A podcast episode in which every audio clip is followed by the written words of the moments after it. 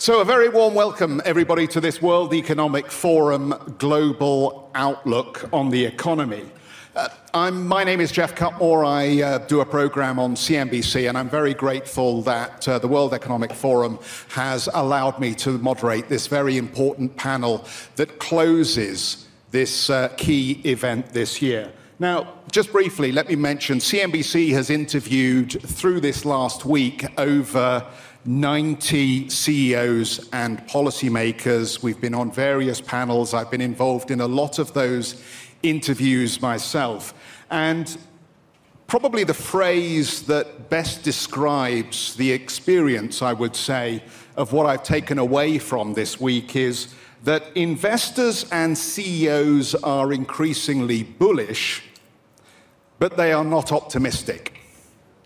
Now, that sounds like a, a, bit of a contradiction in terms, doesn't it? But here to discuss whether they should be and how they should feel about the outlook from here, Kristalina Georgieva, uh, the managing director of the IMF. Kristalina, thank you very much, who this week warned the world that the economies of the world are increasingly heading towards fragmentation and action needs to be taken to stop that from happening. Um, Bruno Le Maire, the French finance minister, thank you so much for being with us. Uh, this week, uh, Bruno Le Maire said that tax credits and subsidies could help Europe counter competition from China and the United States, particularly around green technology. Joint debt, I believe he thinks, could be the answer to help meet the challenge of the Inflation Reduction Act in the United States. But we'll find out a little bit more about that as we go through the panel discussion. Uh, Christine Lagarde, stay the course. That has been the message from the ECB this week, and we're very pleased to have Christine with us to tell us a bit more about that and potentially what other challenges are out there for monetary policy in the Eurozone. Haruhiko Kuroda. Uh, this morning, the uh, Japanese inflation rate saw 4%. 4%. That is the highest since 1981. It's been quite a week for the Bank of Japan governor, who has been in the midst of a battle with the bond markets over how he's managing yield curve control and monetary policy. And just to let you know, although I'm sure you are very aware, this will be probably his, uh, his last Outlook panel as the Bank of Japan governor. He leaves that position on April the 8th. Um, Larry Summers. Uh, Larry Summers, um, now in education, of course, but former Treasury Secretary. Um, Larry Summers, I think, um, is starting to feel that there is a possibility that we might get something that looks a little bit like a soft landing in the United States. He also, I think, has a view on China. It would be a staggering error, I think, Larry, you've said, for the US to try and suppress Chinese growth. So I hope that gives you a little insight on how our uh, key panelists feel about some core issues. Very briefly, as we gather for this first winter Davos in three years, um, there's still a great deal of uncertainty about the economic outlook, as we know. Growth has lost momentum, inflation is uh, resistantly and persistently high. The cost of living crisis is generating poverty and labor strife. Uh, central banks are tightening financial conditions, energy prices remain high, global debt is high, and in some places is still rising. Um, and I haven't even talked about Ukraine and the horrible crisis in Ukraine, the humanitarian crisis taking place there, or really the state of the energy transition, which we might also need to get onto here. And so, Kristalina, should our audience be pessimistic or optimistic about the year ahead? Well, stay put. Uh, my, my message is um, it is less bad than we feared a couple of months ago. Uh, but less bad doesn't quite yet mean good. Let me start from what has improved and why we have to be cautious. What has improved is inflation seems to have started leading in the right direction, in other words, down. Headline inflation uh, in particular.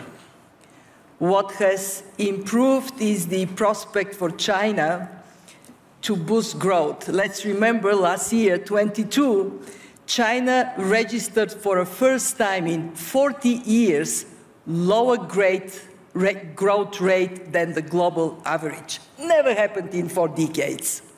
Now, with the reopening of China, we expect growth this year to again exceed global average. We project 2.7% for the world. This may be uh, corrected uh, somewhat in a couple of days. For China, we project 4.4%. Mm. And what, also what has uh, changed uh, in the uh, positive is that we have seen demonstrably strength of labor markets translating into consumers spending and keeping the economy up. Why we should be cautious? Well, first, uh, 2.7, if this is the growth we achieve, by far is not fabulous. This is the third lowest growth rate uh, in the last uh, uh decades uh, after the uh, global financial crisis and COVID. It's not great. Second, we don't know quite yet how inflation would march downwards. What if the good news of China growing faster translates into oil and gas prices jumping up, putting pressure on inflation? And three, the horrible war in Ukraine is a risk for primarily the people of Ukraine, but it is also a tremendous risk for confidence, especially in Europe. So, conclusion be uh, careful not to get on the other side of the spectrum from being too pessimistic to being too optimistic. Stay in the middle of realism that seems to serve the world well. And if I may finish on the issue of fragmentation, uh, we would, if we look at medium term growth prospects, how we handle security of supply chains would matter tremendously on our future prospects of growth. If we diversify rationally, the cost of this adjustment would be low. We put it down to 0.2% of GDP. If we are like um, an elephant in a china shop and we trash the trade that has been an engine for growth for so many decades, the cost can go up to 7% loss of GDP, $7 trillion. So, a great deal of whether we can lift up optimism depends on the people in this room. Be pragmatic, collaborate, do the right thing, keep the global economy integrated for the benefit of all of us. We were having, just to give you a little insight into what happens inside the speaker's room ahead of this, there, there was a, a, relatively healthy discussion going on as to the semantics of when a we are not going to downgrade further translates into a we may be more optimistic and we may be going to upgrade soon. And I don't think you were tempted onto the turf that Larry Summers was trying to bring you on, which was at what point do you start thinking at the IMF about upgrading rather than saying we are not downgrading? Well, uh, we, we look at the last uh, year, we have downgraded our projections three times. So not downgrading is already good news. uh, whether we would uh, upgrade, uh, and if we do so, how much uh, we will see in 10 days. But I can tell you, it is not going to be a dramatic improvement vis-a-vis what I'm uh, projecting uh, right now, the 2.7%. And let's be very honest. Um, whether Germany finishes 2023 with minus 0.3%, which was our October projection, or they finish with plus 0.5%, which may be our new, I mean, no, the projection may go up to that level. Still, for hundreds of millions of people in Germany, all over Europe, in the world, when we are at this low level of growth, it would be painful. And let me send the biggest caution I could today. Labor markets are holding firm so far, but interest rates are yet to bite. And if they bite more severely, then we can see unemployment going up. And it is very different for a consumer to have cost of living crisis and a job than to have cost of living crisis and no job. So we have to be thinking of possibly unemployment going up at a time when fiscal space in governments is very tight. There isn't that much they can do to help people, and yet they would be pressed uh, to do it. Christine, then all the power to you.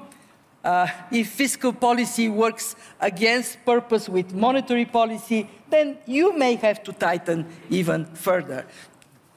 Larry Summers, I, I, want to talk very quickly about the American economy, given it has been the engine that's picked up as China's been in zero COVID. And we always used to say, you know, America sets the interest rate, China determines the growth rate. But in recent years, that's not been quite so obvious. But undeservedly, I'm sure, you, you got a reputation for being a bit of an economic grouch. I think, since secular stagnation. And then, of course, uh, last year you were talking a lot about how we're going to have high unemployment and we're heading into recession. But as I read your commentary more recently, it sounds like you might be coming round to the idea that maybe a soft landing could be somewhat achievable. So, did, did Team Transitory, did Team Transitory get the causes of inflation right? It just got the timing wrong. What, do you think? I don't. I don't think Team Transitory got it right. I think there were very substantial excesses of both fiscal and monetary policy which needed to be corrected markets assigned a probability of less than 1% to the interest rate increases we've seen over the last year, a year ago.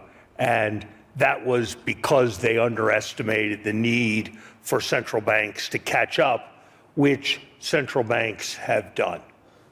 We're experiencing some exhilaration of relief uh, in Davos. Hyperpopulists lost elections and accepted uh, their defeat. Europe has not uh, frozen. Recession has not uh, come. China has adjusted its policies uh, towards the world, and inflation has decelerated. Those are all positive uh, things and reasons why we should feel better than we felt a few months ago. But relief must not become uh, complacency. Mm-hmm. Inflation is down, but just as transitory factors elevated inflation earlier, transitory factors have contributed to the declines that we have seen uh, in inflation. And as in many journeys, the last part of the journey is often the hardest. And that's true with respect to a return to uh, the inflation target. The greatest tragedy in this moment would be if central banks were to lurch away from a focus on assuring price stability prematurely, and we were, have to, we were to have to fight this battle twice. I've been encouraged by the things that I've heard Madame Lagarde say, that I have heard Chairman Powell say about their determination. Um, I've been encouraged by what I have heard Governor Kuroda say in quite different context. But we have to carry through because if inflation were to be allowed to surge back, that would put not just uh, price stability, not just standards of living for some of the lowest income people uh, at risk, but also pose very substantial risks to cyclical stability. At the same time, we need to remember both within our countries and around the world the importance of those who have been uh, left behind and who are bearing the greatest burden from all of these uh, necessary adjustments. And that too is going to uh, be crucial in uh, the years ahead. And I would pick up on something that I think Kristalina uh, said that I think is very important as she warned against fragmentation. And I think Davos is a particularly important place to make the point that I'm about to make. Global integration must never be a primary cause of local disintegration if that global integration is going to continue with all of the benefits that it can bring. That implicates every policy issue from the treatment of the debts of many countries facing substantial uh, debt overhangs to the challenges in the smaller cities and rural areas of all our industrial uh, countries if people are to feel part of a successful uh, community. I believe there is great positive potential in this moment. I've been doing this for many years, and there has never been a moment where I have been so impressed by the potential of technology, whether it is green technology, biotechnology, artificial intelligence, and information technology to make things better for all the world's people. But that will only happen with the right kind of political and financial foundation. Since, since you've said that, let me go to this straight away because I know at least Bruno Le Maire will have a, a view on this. Um, it was said on, um, on our set, I think, in one of the interviews if, if we're going to have a trade war over anything, let's have a trade war over green transition technology. Because if it's going to stimulate the brightest and the best in a race for new technology that helps the transition, then that's not a bad thing. But nobody actually wants a trade war. How do we get through this row going on between Europe and the United States over the Inflation Reduction Act? Well, I would, I would respectfully, I would distinguish between a subsidy war and a trade war. A subsidy war about very good things is basically a good thing. Walling off each other's innovation is basically a much more problematic uh, thing. And so, yes, I would like to see keep markets open, um, and I think that is hugely important. I think in its totality, the Inflation Reduction Act in the United States is a historically positive uh, measure.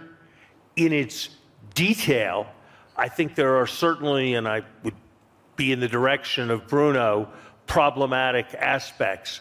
But look, if we are all competing over who can accelerate a transition towards renewables more rapidly? Who can be the biggest leader in storage and transmission uh, technologies? That is a very healthy kinds of competition uh, relative to all the kinds of competition uh, the world has uh, seen. So yes, let's compete on that, but let's compete by how hard we try and how much we subsidize, not by how we wall off others or try to take down others. We need to win in a positive sum way by building ourselves up rather than by seeking to tear others down. And if we can do that, I do think there's enormous potential in this moment.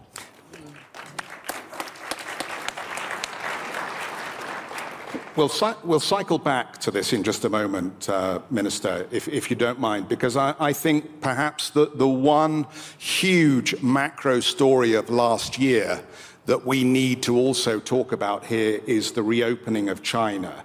So I'd like to bring that into the discussion, and we'll come back to the issue of IRA in just a moment. Uh, and Christine Lagarde, if I might bring you in on this, because look, I know you are determined to tackle inflation in Europe. This week, you have again stressed your desire to do that. But can I ask you, how does the reopening of the Chinese economy at this stage complicate the ECB's analysis of the inflationary headwinds that may emerge? Are you modeling for this already? And if so, what are you coming up with in terms of conclusions about whether there may be a secondary impulse from China's reopening on the inflation front and how that may extend how long you need to keep rates rising. Thank you so much, and, and good morning to, um, to all of you. I would like to first of all make a small observation. Uh, the situation around the world must be improving a little bit if you hear so many competent, talented economists say, not as bad as feared, or not so bad, maybe not yet good, but improvement. Added to which, you know, our economies and key players are moving from defense mode, which they had been collectively sometimes in 21 and certainly in 22, to competition mode, as Larry indicated. So something must be getting better, and certainly better than what we feared initially. 22 was just a weird, weird year when you look at it. Inelasticity of supply, no real big engine for growth. If you look at the GDP numbers, it's totally, you know, counterintuitive. Growth in the United States, 1.9%. Growth in China, 3.3%. Growth in Europe, 3.4%. Those are not usual numbers. This is not the normal ranking that you have. So we are now heading to a year where hopefully the corporates, the consumers, the state, policymakers will continue to have that resilient, determined approach in order to engineer the transitions that must take place, whether it's digital, whether it is green, whether it is inclusive, in order to make sure that the most fragile countries in the world benefit from those innovations, as Larry referred to. But we have to also stay that course of resilience that we observed in 22. So stay the course is my mantra for monetary policy purposes, no question about that. But I think other players must also do the same thing. And they must do it in probably a more subtle way than they had in 22. The fiscal support that was expanded in 22, for instance, must be better directed, better targeted, must be made such that it is not going to push the monetary policy actors to having to do a bit more, as uh, Kristalina earlier on uh, alluded to. So, in all that, China is waking up again. After, you know, assessed to be 3.3 percentage growth, it is now forecasting 5.5% growth, and we should welcome the auspices of those commitments. And it is a case that the COVID policy is, or the change of this COVID policy will kill a lot of people, but will also revive the economy. And that's clearly a determined choice that was made by the Chinese authorities. What impact it will have on all of us in terms of added demand addressed to the global economy is something that will be a positive for China, most likely, will be a positive for the rest of the world, but will have inflationary pressure on many of us simply because the level of energy that was consumed by China last year was certainly less than what they will consume this year. The, um, the amount of LNG that they will be buying from the rest of the world will be higher than what we have seen. And there is not so much spare capacity in terms of both oil and gas, so that we will have complete uh, elasticity in there. So there will be constraints, there will be more inflationary pressure coming out of that added demand in commodities and energy, energy in particular. And yes, we do try to model all that. Uh, I think that the, the, the, economist profession has been put uh, under huge pressure, uh, whichever team they belong to, uh, because there are lots of things that models try to do, but modeling uncertainty and taking into account certain factors that have simply never happened in the poly-crisis environment that we faced was, was tough. I think our honor is to acknowledge that and to try to do a better job in the future. Just refocusing um, back in Europe, is there a chance that um, euro dollar back at 120 could persuade some members of the governing council perhaps to temper their rate outlook or adjust their rate outlook? I didn't see 120 this morning. oh, no, we're not there yet.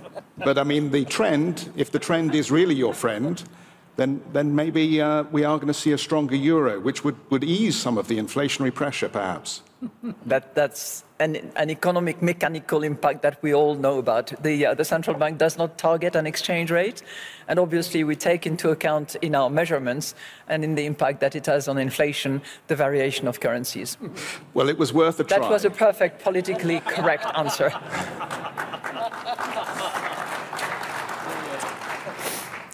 Kuroda-san, um, let, me, let me be very blunt here, as the bond market has been very blunt with you, I think, since December. Was it a mistake to widen the trading band mm. in your yield curve control program? Mm. And what have you learned mm. from the market reaction? Uh, I don't think uh, the decision uh, taken by the board uh, last uh, month uh, was not wrong, perfectly right and uh, we will continue the current uh, extremely uh, accommodative expansionary monetary policy in order to achieve 2% inflation target in a sustainable and stable manner. But let me point out a few things. First, the Japanese economy is recovering from the pandemic, and uh, probably in uh, fiscal 2022, the Japanese economy has grown about, by about 2%.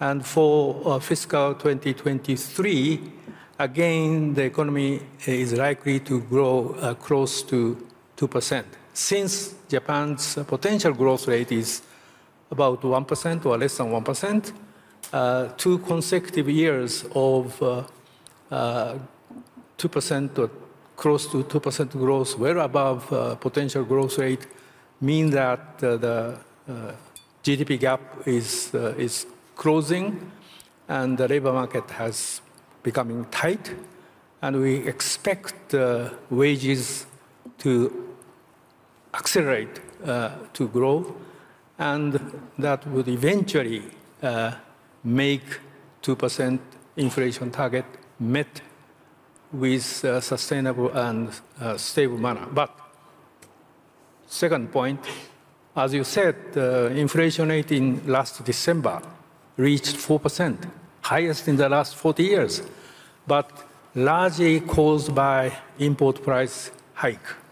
And we expect uh, probably from February this year, inflation rates start to decline, and fiscal year 2023 as a whole, inflation rate would be less than 2%. So uh, we decided to maintain the current uh, extremely accommodative monetary policy for the time being. Our hope is that wages start to rise, and that could make uh, uh, 2% inflation target to be met in a stable and sustainable manner. But we have to wait for some time. Third point, as uh, prior uh, speakers argued, certainly uh, digital transformation and uh, green transformation, these two uh, aspects of uh, uh, structural changes would hope, hopefully raise potential growth rate in coming years while achieving necessary social, uh, socially responsible attitude toward climate change uh, risk. Uh, and uh, already uh, the Japanese government uh, indicated that the, the, government would facilitate providing substantial subsidies as well as tax breaks to increase digital investment, including uh, investment in human capital, and also uh, uh decarbonization in investment. Actually, the government estimates that even in Japan alone, such green transformation investment would amount to more than $1 trillion in the next 10 years, which is huge.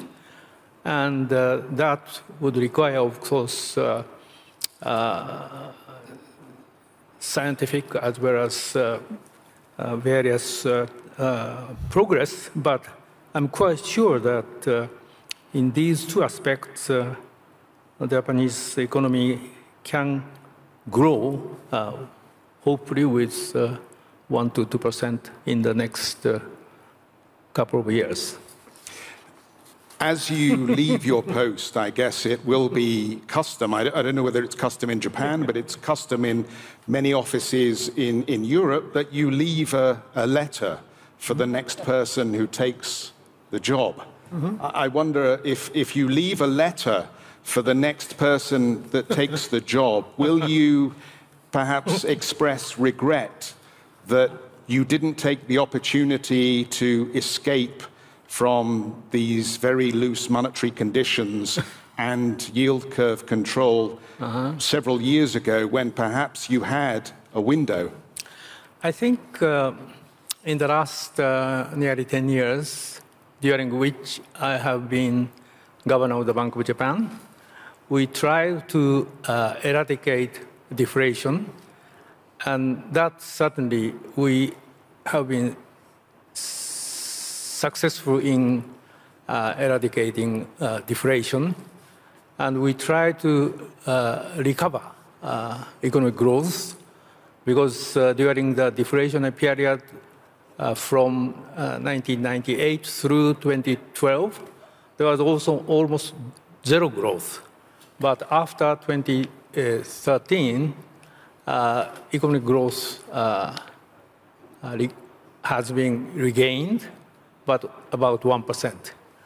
Uh, so uh, also, I must say that a huge number of uh, new employment have been uh, increased, uh, have been made. And that, uh, of course, or I should say, mainly due to increased labor participation of women and that was quite, uh, quite successful. Uh, so all in all, I think uh, the government policy coupled with the Bank of Japan's uh, uh, extremely accommodative monetary policy has uh, been successful in, in, changing the, the Japanese economic structure and growth prospect. but unfortunately, 2% uh, inflation target has not been uh, achieved in a sustainable and, and uh, a stable manner. As I said, the 4% inflation right now is largely caused by import price hike and will start to decline towards less than 2% in this fiscal year. Uh, so that is uh, uh, the only regret I have.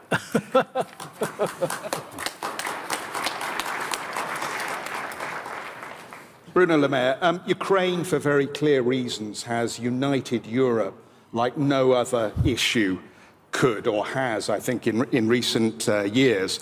But on budget rules, on state aid rules, on the right response to the Inflation Reduction Act, not so much. I, th- I think we see differences at the moment.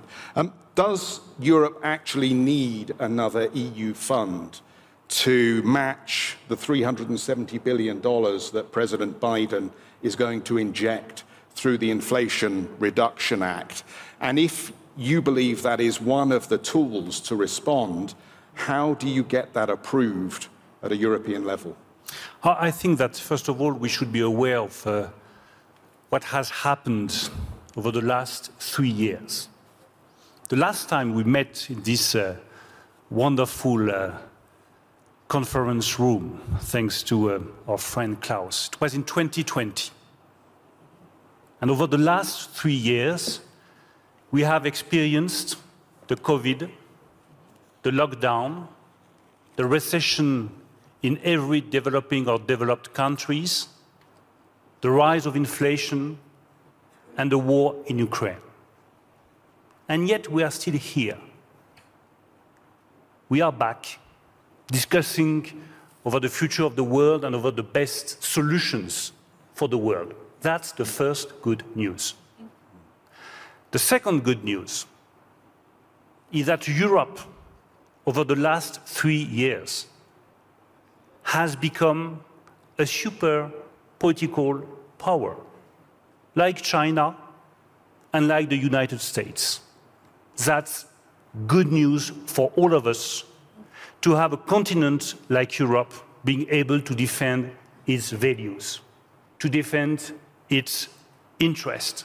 Putin thought we would be divided and we would be weak. We have been united and we have been strong and we will remain united and we will remain strong vis-à-vis Putin and vis-à-vis the war in Ukraine. That's the very good news.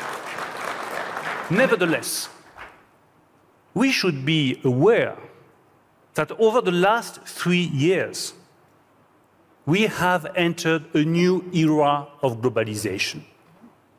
We have shifted from a market driven globalization to a politically power driven globalization.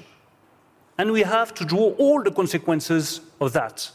We have to avoid the worst case scenario. No fragmentation, but more cooperation. No trade war, as Larry said, but just a fair competition. Competition is a good thing for all of us. No new war, but engagement of all countries, including China. China cannot be out China must be in. And you know that this is the difference of view that we have between the US and Europe. We don't want to oppose China.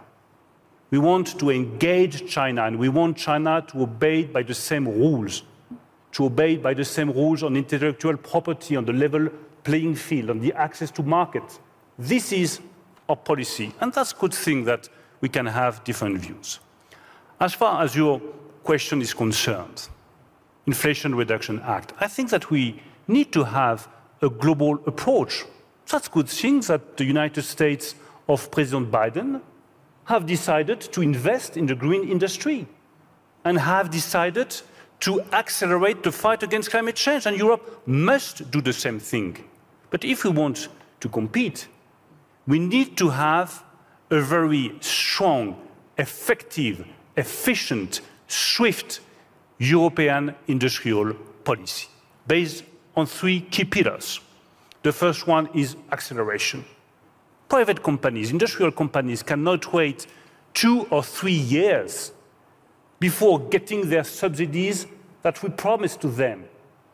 The uh, project of common interest, the so-called IPCEI, are a very good thing And I really think that this is a breakthrough in the European policy.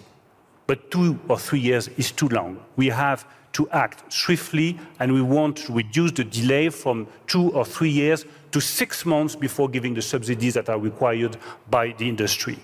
The second key pillar must be simplification. The European process remains too tricky and too complicated for the economic actors. We need to go the way of simplification. That has been underlined by President Ursula von der Leyen, and Ursula is right. We need to simplify the European process. And the third point is to focus on very specific sectors. The question is, where do we want to spend our European money? Do we want to buy foreign goods, foreign devices, foreign electric car batteries? Or do we want to put the money in investment?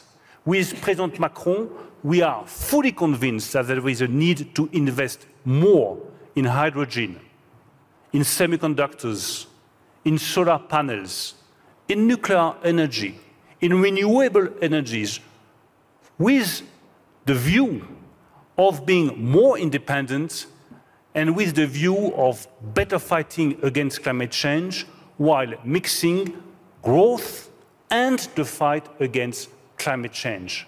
The key for that is the decarbonization of the economy. Decarbonization of the economy is the biggest challenge that we have to face, which will help us to reconciliate growth and climate. I think everybody in the room was uh, along for the ride until you started talking about foreign products. And then I think people went, oh, okay, this is a made in Europe, Europe first agenda. Um, so I, I'm thinking now, do I need to stock up on my French cheeses and buy my American motorcycles? Because when you start talking that kind of language, it sounds a lot like America first if you're talking Europe first. I, I will respond to you very bluntly. I mean, is this protection? Are we talking about protectionism? No protectionism. Now? I'm not talking about protectionism. I'm talking about preserving and defending the economic interest. But let's be very clear. The key question is not China first, or United States first, or Europe first. The key question for all of us and for all the nations in the world is climate first. And if we want to have climate first, we need to invest more in the fight against climate change. We need to invest more in the green industry. We need to have our own chips being produced in Europe. And our strategic goal is very clear. We want to come from 9% of the semiconductors produced in Europe to 20%. And this is absolutely compatible with the determination of the US to have more semiconductors and more chips being produced in the US. And that's perfectly compatible with the ambition of China to get also access to semiconductors. There is a place for all of us in the fight against climate change and in the decarbonization of the economies.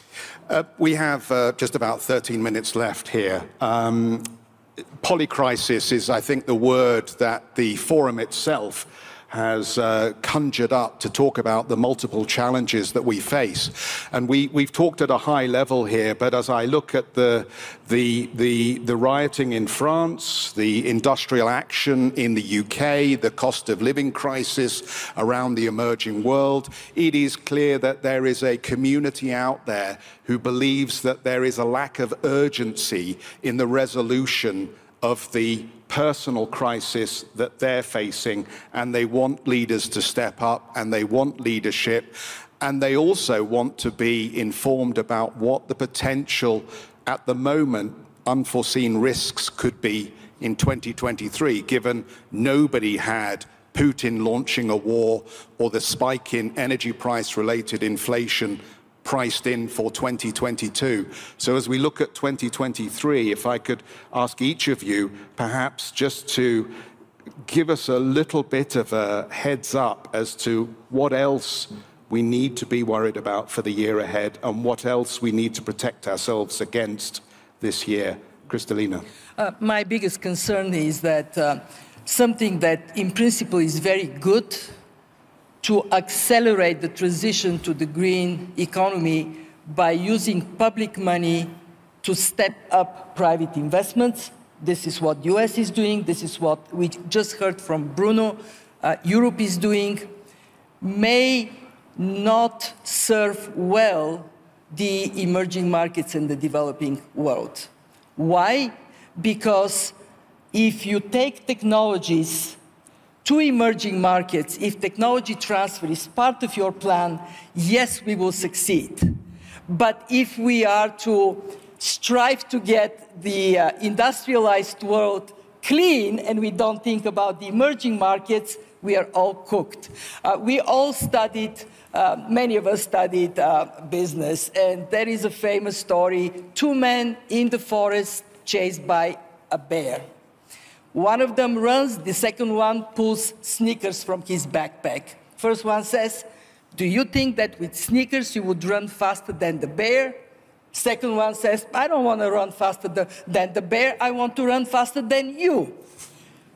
Our problem is that the climate, for the climate crisis, we all need sneakers. and I would, I would challenge Europe to lead the way in using their power to accelerate the green transition in the developing world. Thank you. Sneakers for everyone.